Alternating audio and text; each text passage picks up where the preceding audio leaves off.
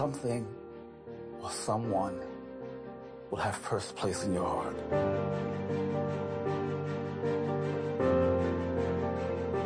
But when you find your identity in the one who created you,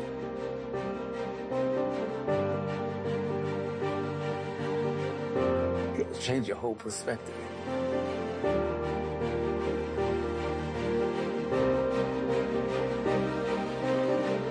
You allowed to define you?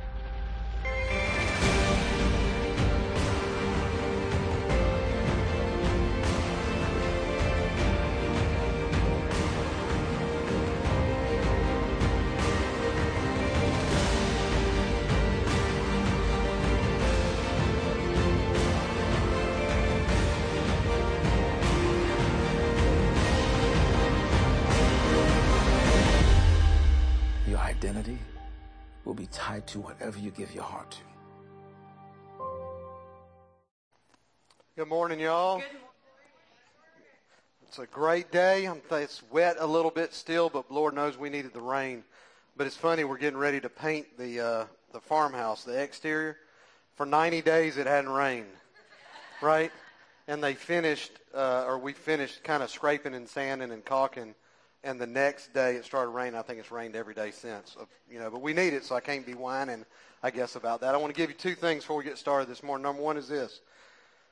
We've got these little welcome kits. If this is your first time here, if it's your second time here, or third time, or whatever, if you if you if you have never gotten one of these little welcome kits, particularly if it's your first time here, we want to get one in your hands. It kind of gives you who we are, our vision, our mission, um, a little DNA of the church, and we've got some folks somewhere around here. Raise your hand if you want one, need one. We'd like to get it in your hand. Number one. Number two is um, again, and Melody mentioned it before she pieced out. She mentioned it. Um, if this is your first or second time and you've never filled out a connection card, we'd love for you to do that. There's one in the welcome kit. There's also one in the uh, seat back in front of you. If you'd fill that out and just let us know you were here. In, in addition to if you've got any prayer concerns, or this is just a way to communicate with uh, with our church. Um, I want to just remind you also that we've always, every Sunday, we've got a prayer team in the back after, in that back corner, uh, when we are done.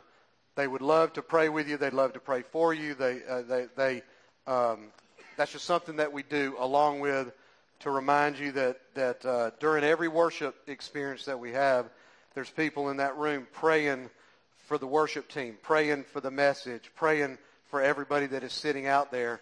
We want to bathe everything we do as a church um, in prayer. And so just know that. And we're going to get to the, a little bit of that in the, in the message today as well. But I want to, I want to let you know we're continuing on in, uh, in this walk through the book of Ephesians. We've been doing this for, I don't know, about 10 or 11 weeks probably. And the title of, two weeks ago, the title of the message was The, the, the Gospel Changes Everything, which of course it does. Last week, uh, the message was The Gospel Changes Marriage, which of course it does. If it changes everything, marriage is part of everything. Today, we're going to be in chapter 6. So this is the last chapter of the book of Ephesians. So we're getting down here to the end, and we're going to be in uh, verses 1 through 4. And let, so let me read that to you. Children, this is verse 1 of, uh, of chapter 6. Children, obey your parents in the Lord, for this is right. Honor your father and mother. This is the first commandment with a promise, that it may go well with you and that you may live long in the land. Fathers, verse 4, fathers, do not provoke your children to anger, but bring them up in the discipline and the instruction of the Lord. So you know what else the gospel changes? The gospel changes relationships between parents uh, and kids, between parents um, and children. Psalm 127, verse 3 of Psalm 127 says, Behold, children are a heritage from the Lord, the fruit of the womb a reward. Like arrows in the hands of a warrior are the children of one's youth. Blessed is the man who fills his quiver with them. He shall not be put to shame when he speaks with his enemies in the gate. That word heritage in uh, Psalm 127, it is all, it can also be translated gift. So there's this idea of a gift inside of that. And so in other words, me and you, we need to look at our kids, at our children, as a gift from the Lord, not a possession. We don't own our children. They're the Lord's. He gives them to us.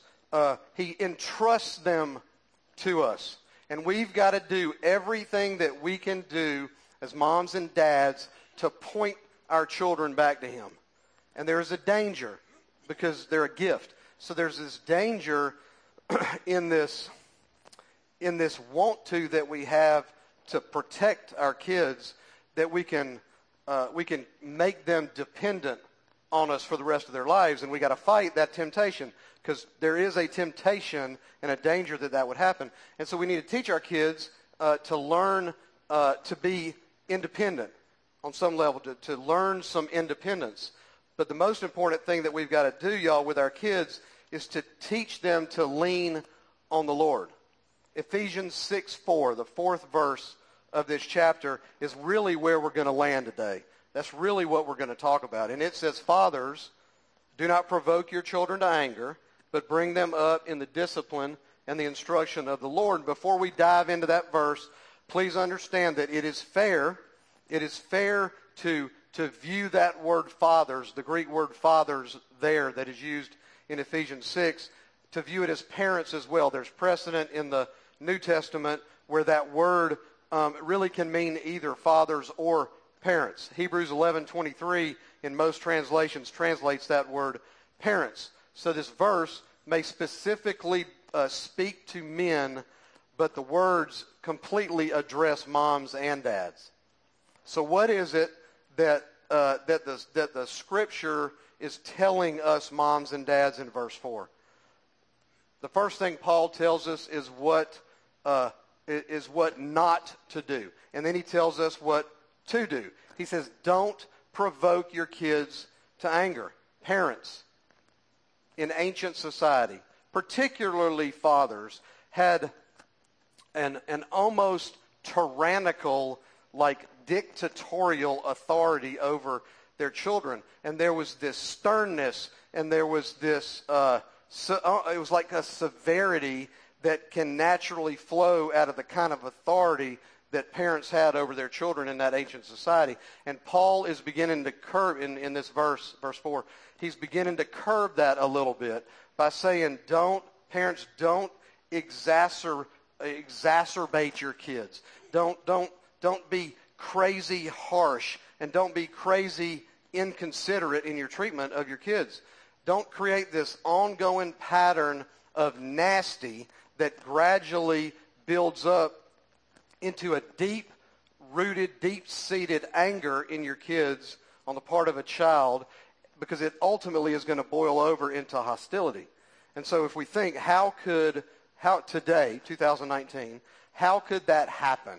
Like, how could that happen in our relationship with our kids? I want to give you three quick ways that we could provoke that anger in our kids. Number one is this by playing favorites, favoring one daughter over another. Like saying, why can't you be like your older sister? Some of you, I bet, had parents who said things like that to you. Why can't you be smart like your big sister? You know, one of the things, and Susan and I messed up a lot in raising our kids. They're 26 and 23 now, but we messed up a lot, and I get that. One of the things that we really didn't do is we really didn't play favorites. We really, we really didn't. Both of our kids, when they were little, super sweet kids. We used to tease that they're sweet when they sleep, but they really they were sweet kids. but I want to tell you, they went to Blanchard Elementary School, and I think Zach was in the fourth grade and Will was in the, about the first grade, and they're very different kids, wired up very differently. And so she, Susan would take them to school every day to Blanchard on Weems Road, and she would always tell them. I don't know how they do it today in elementary school, but when they were there, they had these stoplight looking things with a green light, yellow light, and red light. And you started the day off as a child, you started off on green. And if you got in trouble, uh, if you were talking or, I don't know, doing something wrong, you had a clip and you'd have to move your clip from green to yellow. And if you got in a little more trouble, you'd have to move your clip from yellow to red. And Lord, if you got on red, you know, you're going to the principal or something. I don't know. Do they still do that? Anybody that has kids? Okay. So Susan is taking them to school every day she would say to them, make sure your clip stays on green today, every single day of their lives. And so she's taking them one day, and uh, Zach gets out of the car. He's in about fourth grade, and Zach is wired up as like Mr. Pleaser, Mr. Typical first child, Mr. Obedient, right? At least I thought so. So he gets out of the car, and she says to Will, who's more of a free spirit kind of kid, she says to Will, make sure your clip stays on green so you can be the line leader. Y'all know what the line leader is, right? So you can be the line leader. And finally, I guess after months of her saying that to him, he said, Mama, you know, I, I don't want to be the line leader. Zach wants to be the line leader. I don't want to be the line leader. But m- my point is you recognize, y'all, that every child is a gift, a precious, unique, wired up differently gift from the Lord. Each one is just special and unique. Don't favor one kid over the other, number one. Number two is this. We can provoke this in our children by neglecting them. By neglecting them. And I'm talking about not spending time with them. Because the most precious thing that you can give your children is you. The very most precious thing that you have to give to your children is you, and it's your time, mom and dad. You know, don't be too busy because you can't get it back. And I'm talking to you from a from the perspective of a guy who worked a thousand hours a week for years and years and years, and you cannot go back and capture that time. So don't neglect them. Number three is this by never complimenting them.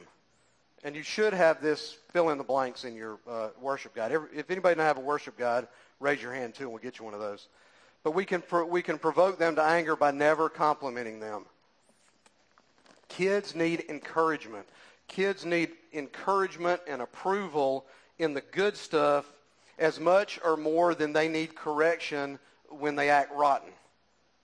So that's the, the don'ts at the beginning of verse 4. Don't, y'all don't do it. Don't create an environment. Don't, uh, don't create an atmosphere in the home that in the long run is going to lead to hostility.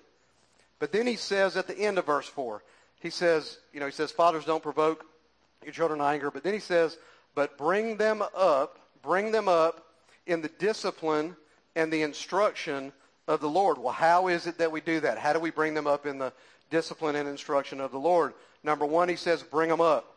Bring them up. Another translation takes that word to mean nourish, defines that word to be nourish. Nourish them up in the name of the Lord. In fact, that word, that same Greek word is in verse 29, is translated nourish. We went through that verse last week. Well, why is it that I need to, to bring them up? The reason that I need to bring them up, the reason I need to nourish them and to cherish them is because there's a natural tendency for them to go down. They have a bent towards sin, just like I do, just like every one of y'all do. Our sweet, precious, innocent little children have a bent towards sin. Proverbs 29 says this, a child left to himself brings shame to his mother. We see it all the time today. Children left to themselves. The web is raising our kids. Instagram is raising our kids. Netflix and Hulu are raising our kids. Movies are giving our kids their values.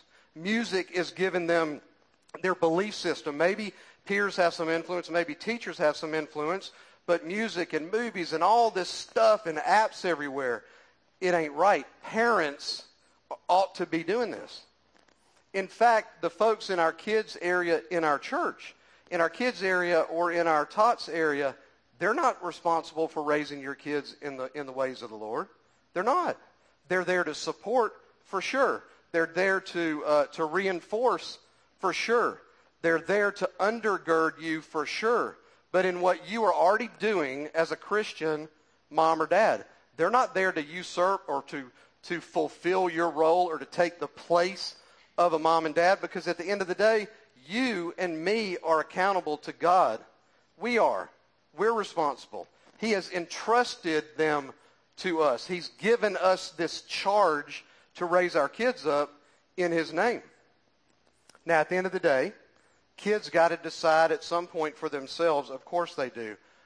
But you have a key role to play. And I have a key role to play. Because even the very, very sweetest kid ever, is still has a bent towards sin. This, this is, uh, any of y'all kids have a Power Wheels? Super cool little vehicle. So that's my oldest son, Zach, and Will. And this is, he, he was about five years old. And this, this, is, this happened. Now that's them riding together, but this story was Zach without Will in the, in the Jeep with him. They're riding around the cul-de-sac in our neighborhood. and the kid across the street from us, Jake is his name, he and Zach were riding. Jake was a little older than Zach. He may have been five and a half or six, and Zach was five. They're riding around the cul-de-sac. There's another kid named Eddie who lived at the end of the cul-de-sac, and Eddie was about two years old, maybe a year and a half or two. And he was out in the cul-de-sac in only a diaper, and literally only a diaper. He's, and, and it's crazy because he would like be out there randomly somehow just standing in the cul-de-sac in his diaper. And so he's standing there still, and Jake and Zach are in the, and this is our obedient son, man. This is this pleaser kid, right? He and Jake are riding in the power wheels, and they pull up. Eddie's standing there, and they pull up like that, and they stop.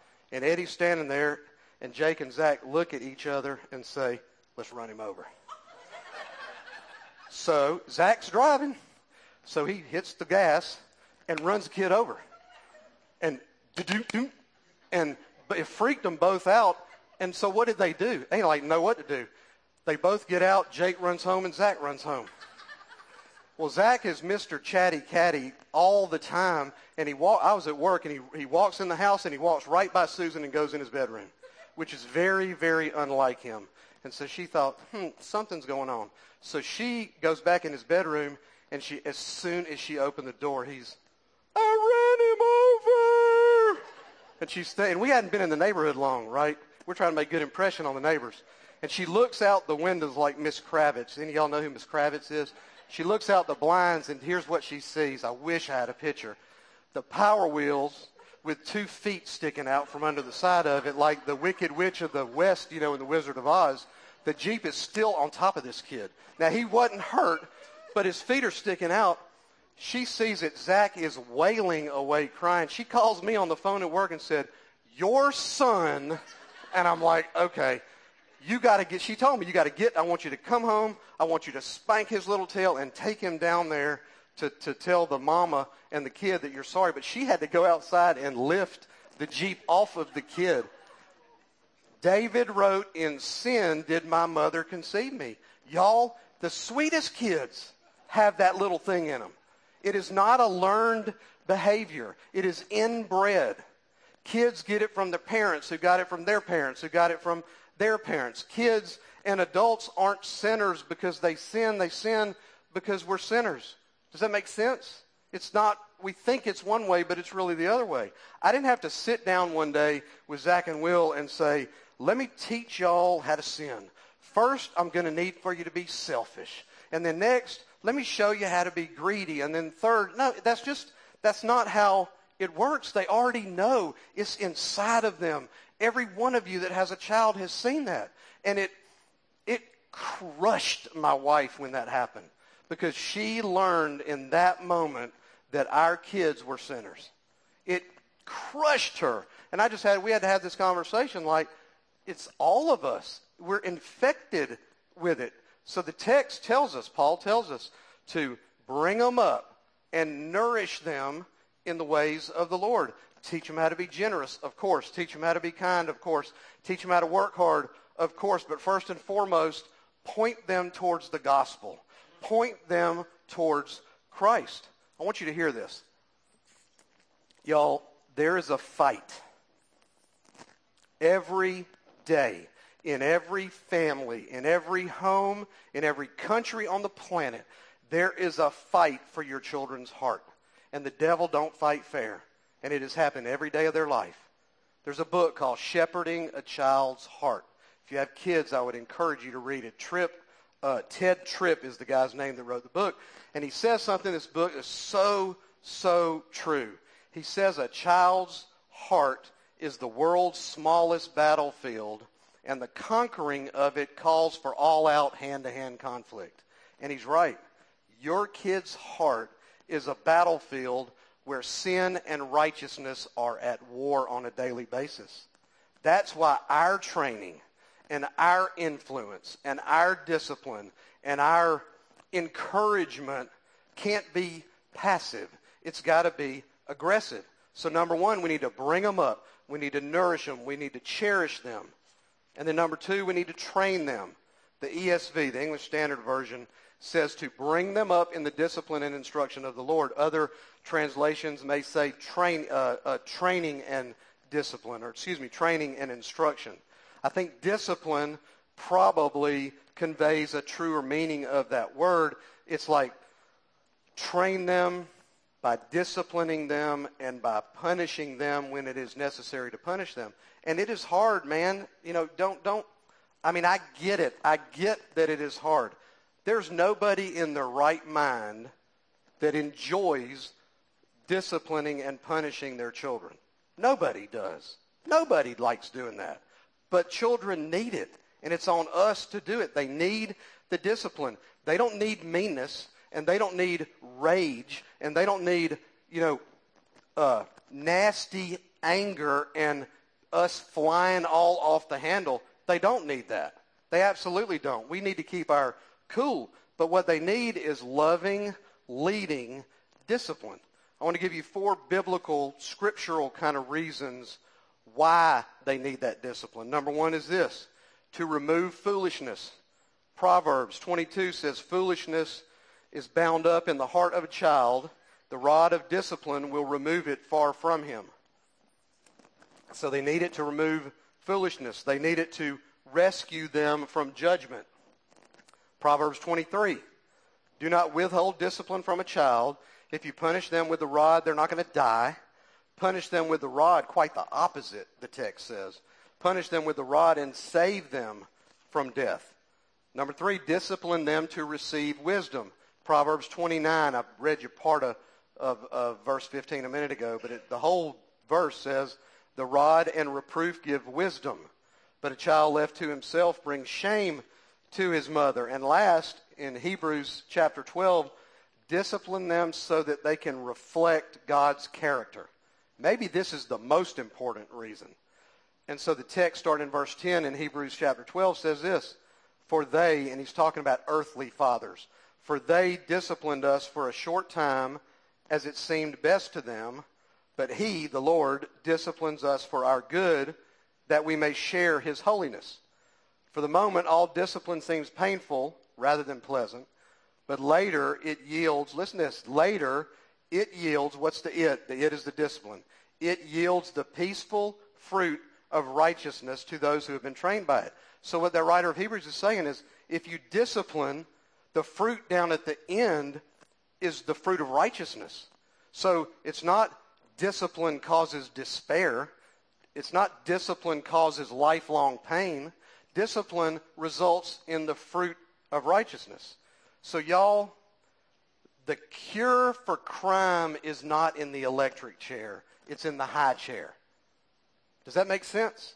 It is not in the electric chair. It is in the high chair. It's what we do with our kids from the time they're this big all the way up. They never stop being your kids. I mean, mine are 26 and 23. They're still my kids. So I'm telling you, moms and dads, love your child by bringing them up and disciplining them. Third is this instruct them. We instruct them, teach them. We give them clear instructions, clear verbal instructions. We're consistent and we're persistent. We discipline them that way, but it's all it's all undergirded by loving tenderness. And that's not the easiest thing in the world to do because we're sinners too, right? So we would have a tendency, many of us, to fly all off the handle. I have flown off the handle many times. And, and I've, most all of the time, I've, I've even gone back into my kids and apologized, not for the discipline, but for the flying off the handle. So we, we are consistent and we uh, are persistent and we discipline them and we give them clear instructions undergirded by loving tenderness. That is the right way, the biblical way to raise up a kid. Now, I want you to look at what a bunch of kids who were in a correctional facility, excuse me, These were kids that were already busted, they were already in trouble, and they were already doing time. And they were asked why they thought they chose uh, the path that they chose and what some of the problems were in their lives that led up to those choices. And they were asked to give advice to, uh, to, to parents of how to keep those parents' kids on the straight and narrow path. And I want to give you 10 principles that they came up with. These are kids that are in a correctional facility doing time, right? Number one, they said keep cool. This is the kids telling parents what to do or how to, how to do it. Keep cool, they said, don't fly off the handle. Kids need to see how much better things turn out when people keep their tempers under control. They said, don't get strung out on booze and drugs. When we see our parents reaching for those crutches, we get the idea that it's okay to do that when things get heavy. They said, bug us a little bit. Be strict. Show us who the boss is. We need to know that we have strong support underneath us.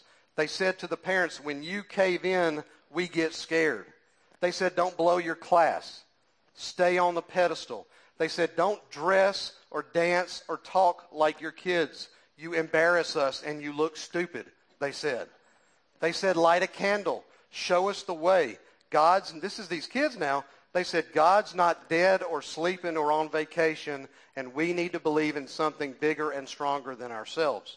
Number six, they said, scare us. If you catch us lying, if you catch us stealing or being cruel, get tough. Let us know what we did was wrong and why it is wrong. They said we need punishment. When we need it, dish it out. Let us know. This is huge. They said we need punishment, but let us know that you still love us and care about us. They didn't say, show us you love us, but don't punish us. They said, we need the punishment. They said, number eight, they said, call our bluff. Make it clear that you mean what you say. Don't compromise and don't be, uh, don't be intimidated by our, by our threats to drop out of school or to run away from home. Stand up to us and we'll respect you. Number nine, they said, be honest. Tell us the truth no matter what. Be straight about everything. We can take you being straight. Lukewarm makes us uneasy. They said we can smell uncertainty a mile away. And the last thing they said is praise us when we deserve it. Give us a pat on the back when we deserve it once in a while, and we'll be able to accept the criticism a lot easier. Y'all reckon what all of these kids just said? They all said that they wanted their parents to raise them the way the Bible says to raise them. They didn't even know that's what they were saying. They really didn't.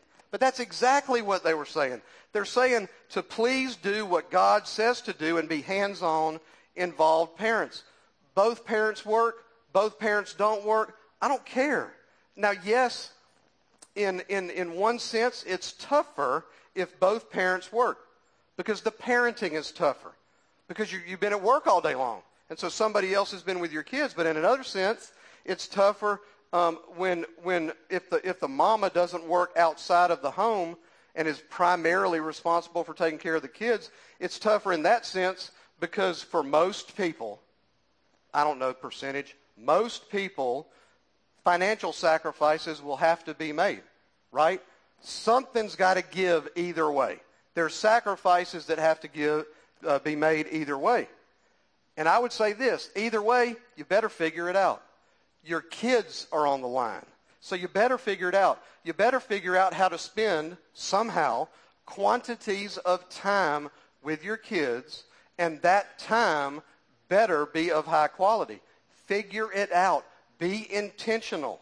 You have to be very intentional. Moses gave us some super advice in Deuteronomy chapter 6. Here's what he said, starting in verse 6. He said, And these words that I command you today shall be on your heart. You shall teach them diligently to your children, and shall talk of them when you sit in your house, and when you walk by the way, and when you lie down, and when you rise up. And what is, what, what is Moses telling the folks to teach the kids? Back up to verses 4 and 5. He's telling them this. Hear, O Israel, the Lord our God, the Lord is one. You shall love the Lord your God with all your heart, with all your soul, and with all your might. So that verse 4 is the mantra of, um, of monotheism. It's the mantra of, and, and when you see the Lord written in all capitals, the Hebrew word behind that is Yahweh. That's God's personal name. And so he's saying, Moses is saying, tell your kids he's the one. He is the one. Yahweh is the one. And then he says, you shall love him, Yahweh, your God, with all your heart, with all your soul, and with all your might. Teach your kids about the Lord. Teach your kids about the ways of the Lord. Teach your kids how to love the Lord with everything that they've got. And Moses said, first thing though, verse 6, these things have to be on your heart first before you can impact your kids for Christ. You got to know him. Me and you got to know him first. We got to have a relationship with him first. I cannot lead my child any further than I myself have come. That's a huge principle. So am I walking, you got to ask yourself, am I walking with the Lord? Paul said in Philippians chapter 4 and verse 9, he said, what use, talking to the church at Philippi, he says, what you have learned and received and heard and seen in me, practice these things and the God of peace will be with you. First, my kids have got to see it. They got to hear it. They got to, uh, in me, first and foremost. We've got to be ourselves what we want our kids to be. It is impossible, y'all, it is impossible to train up a child in the way of the Lord in a way that the parents themselves are not going. It can't be done. I was out in the woods with my kids one day. They were little. We had a hunting lease in Talbot County. And we got out there, and it was, I forgot to put little clips along the way as we're walking into the woods, little fluorescent clips to tell us how to get back out, right? We went in, it was dark. We got in tree stand, light, light comes up, it's time to go. there probably wasn't a deer for 100 miles from where we were sitting, but it was time to go. Sun came up, we got down. Truth is, we got a little turned around, right? And it's, which is not hard to do if you've ever been walking through the woods. We got a little turned around, and I can't remember how old they were. I'm going to guess seven or eight, and maybe 10 or 11. And so I'm trying to lead us out, and frankly, I'm getting a little anxious. I didn't want my kids to see the, the anxiety, and I wasn't crazy anxious, but I was getting a little anxiety on me. So we came to this little fork, and it wasn't really a fork because there wasn't a path per se. It was just a place where we either needed to go left or we needed to go right. And you know what I heard Zach and Will say? They said this, choose the right way, Daddy. We're coming right behind you. Think about that and it was they probably don't even remember this because in the moment I didn't it just was not a significant thing until last week as I'm working on this message and I remembered what they said when we were in the woods. How true is that? How true is that statement? Your little ones are saying the very same thing to you as you chart your course of life. They're saying, choose the right path, mama. Make the right choice, dad. I'm coming up right behind you. They're watching you. They're listening to you. They're seeing every single thing that, and my kids called me out. I don't know about how your kids are, but my kids would call me out on it in a second. I raised my voice one time to Susan. We were in a discussion in our great room, and I, ra- I know I did. I mean, it just happened. I raised my voice, and Will was about 13, and he came marching down the hall into the great room, and you know what he said? Don't you ever talk to her like that. My 13 year old, I'm like, I'm a grown man. But he was right. They're watching everything. And I went back there and had a crying, apologetic conversation with him because he was right and I was wrong. So they're watching and they're listening. Everything that we do, they're watching and they're listening to what's going on. So choose the right path and follow the advice of Moses talk of, and what he's saying in verse 7, when he says, You shall talk about them when, you're, when you sit in your house and when you walk by the way and you rise up, he's saying, Talk about the Lord all the time. That is what that verse is saying. Let it be a major component of all, let it, let it be woven through every conversation. He says, Teach them diligently. And that word diligently is the Hebrew word shanan. And shanan means um, it conveys this idea of an object, something piercing through an object, something that is like stabbing through something else. And so our goal as a parent is to penetrate or to, to pierce deeply into the life, into the heart of our children, the truth claims that the scripture makes. To pierce into the lives of our children the truths of the Lord. That's what that word to teach diligently means. I want to begin to close us out with Proverbs 22, and it's a proverb that's quoted all the time, Proverbs 22, 6. It's train up a child, everybody's heard it, train up a child in the way that he should go, and even when he is old, he will not depart from it. Parents who have prodigal sons or daughters quote this verse all the time. We raised him or her up right. He'll be back. She'll be back. Nothing wrong with that, for sure. I believe that it applies in principle. But at the same time, we have got to really get our arms around, really understand what it means to bring them up in the discipline and instruction of the Lord. And let me say to you parents, and if you may have a prodigal son, a prodigal daughter, and it may be that you could have done a better job raising them up. I can tell you right now, I could have done a way, way better job raising up mine. But for the first half of their lives, y'all, I was not walking with the Lord. And if you try to act like that doesn't affect the way you rear your children, you've lost your mind. Because it does. It does. But it may be that you've done an incredible job raising up your kids in the discipline and instruction of the Lord. Don't beat yourself up. This message is not, and Paul in, in uh, Ephesians he's not, it's not about beating you up as a parent at all. If you think you're a failure as a parent, it's not God telling you that. If you think yourself of yourself as a failure as a parent because you have a prodigal uh, son or daughter, then you'd have to say that God the Father is a failure too because he's got a few prodigals out there, right? My point is this. It is not necessarily an indictment on you as a parent and the way that you have raised a child. It is the absolute, absolute fact that your kid is exercising something that we call free will. All of us have a chooser inside of us and we make choices and often those choices are crazy unwise. But here's what I'm going to tell you to do. Whether you have a prodigal child, a son or daughter, or, or just the fact that we have children, is pray for them. Pray for them all the time. That's one of the things that I personally failed at often. My wife didn't fail at that. She's on her knees praying for them every day. Pray. Paul says pray without ceasing pray for them, and never stop loving them. Convey to your children that there's nothing that they could ever do that would affect your love for them. More or less. Nothing. That's a perfect image of the Father's love for you. There's nothing that he, that song they were singing, you know, he's good, good, good, good, that whole song. King of my heart. That message is our God is faithful.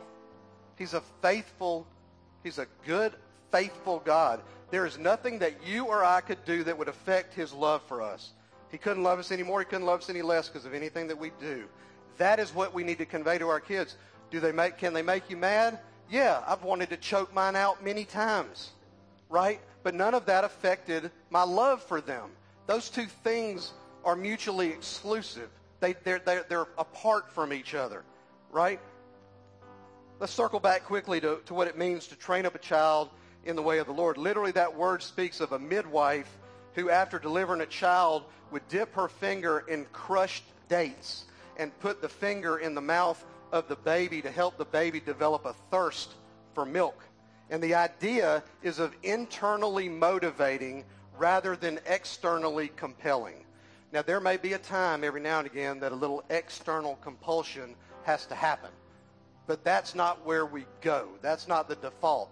The default is internal. It's internal motivation. It's heart change. It's leading your child into a relationship with the Lord that, that then can change their heart. We could paraphrase it like this. It is to create a thirst. This is like the big goal of parenting. To create a thirst in your child for the things of God to create a thirst in them. And here the words a child, we're talking about a newborn. Later on it speaks of a young boy. Later on it's used of Ishmael as an adolescent. Later on it's used of Joseph when he was 17. Later on it's used of a young man who's getting ready for marriage. So the phrase runs the gamut from infancy to adulthood, right? And I said this a minute ago that your kids ain't never going to stop being your kids. So look how, how this gets put together in the scripture. The Bible is saying to create a thirst in, to build into your child from infancy to adulthood submission in the ways of the Lord. Nourish that all the time. Train them in the way that they should go. Not the way they want to go sometimes, but the way that they should go. And that is in the ways of the Lord. And they will resist you from time to time. Trust me. They will resist you from time to time. But you got to be persistent and you got to be consistent in the training and in the discipline and the instruction. It is a leadership issue. Lead your children. Lead them. Well, what's the best way to lead? Is to have them see, and Paul uses the word mimic throughout his epistles. Your kids are going to mimic you. They're going to do it either way, right? I would rather them mimic me in the leading them uh, in the ways of the Lord. And so remember, I cannot take my kids, and you cannot take your kids any further than you yourself has, have come. And in many homes, the problem is that mom and dad aren't walking with the Lord.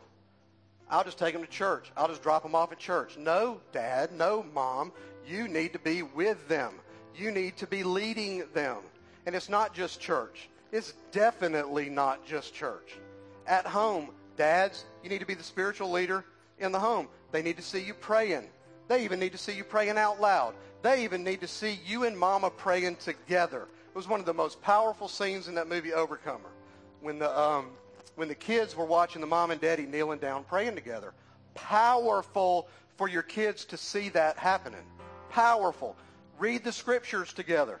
Look for opportunities day and night. Day and night, Deuteronomy says, to instruct your kids in God's ways. Lead them. And you say, well, Ed, it's hard. I know it's hard. I know it's hard. Trust me, I know. But God is not going to ask me and you to do something that's not doable. He's not. And for some of us in here today, right now, as we sit, you're not walking with Him. You're not. But you can. And you may be a believer, but you strayed somehow. So I'm saying today, as we sit here, whether it's recommitting your life, whether it's recommitting your life to walk in his light, to walk in his path, or whether it's saying yes to the offer of, of eternal salvation today, one of those two things. You may not have a relationship with him. You may not know Jesus Christ today. And oh, you may know who he is. Everybody in this room knows who he is. But you just may not know him the way Peter uses the word know. He may not be living inside of you. You may never bowed the knee and said, I want to be saved. I want to know him in a personal way, but you can. He died on that cross 2,000 years ago, shed his blood so that your sins could be forgiven, so you could come into a relationship with him, so you could be a different person on the inside. And you can know that when you die, you will be in heaven for eternity. You'll be a better husband. You'll be a better wife. You'll be a better son. You'll be a better daughter. So here's the deal. If you're in here today and that's the case, it ain't a hard, big, complicated formula. It is repent. I'm going to look at sin from God's perspective rather than my selfish perspective. And I'm going to believe that he did die on that cross, that that really did take care of my the, the penalty of my sin, and he'll save you. If y'all would close your eyes, bow your heads with me, and if that is you today, I, I want you to you can come down front, you can not come down front, you can kneel, you can not kneel, you can just bow your head and pray quietly to yourself. Lord, I do I do desperately want to know you. And Lord, I do repent of my sin. And I do, Lord, believe that you died on that cross to save me. And Lord, I ask you to save me right now. In Jesus' name, amen. And look, here's the reality. If that happened, sorry, man. If that happened, and you were being honest, then he saved you right now. You walked in lost, you're leaving found. And that's an incredibly incredible thing. Our prayer team will be back there if you want to talk to somebody. I'll be down here when we're done. If you want to talk to me, I ain't nothing special. But if you want to go talk to the prayer team, that's fine. But let us know on that connection card that that happened because we as a as a as a church want to pray uh, for you, you and your family. Part of that is just if, uh, and I would say this: if you are a believer, if you walked in here and you've been a Christian for 20 years, but you've strayed or something, and you are going to recommit today to walk with Him, let us know that too. Write that down on a connection card somewhere and stick it in the offering bucket or, or give it to the, the folks at the connections desk because we want to pray about that as well. Part of that, um, I want to invite our host teams up. Part of this trusting of the Lord, He wants all of us, right? He wants all of us. He wants every bit of you. He wants your parenting. He wants your work life. He wants every part of your life. Part of that is, is your, your bank accounts. Part of that is your financial world. Part of that is the resources that you have. And so it is the absolute hardest place to trust the Lord with is with your financial resources. It just is. For everybody, it is. But he's the God of that too. And so this is, we come to this time in our worship service where we take up a tithe, take up an offering, and I want to pray, I want to pray over that, um, and I'm going to turn it back over to the worship team.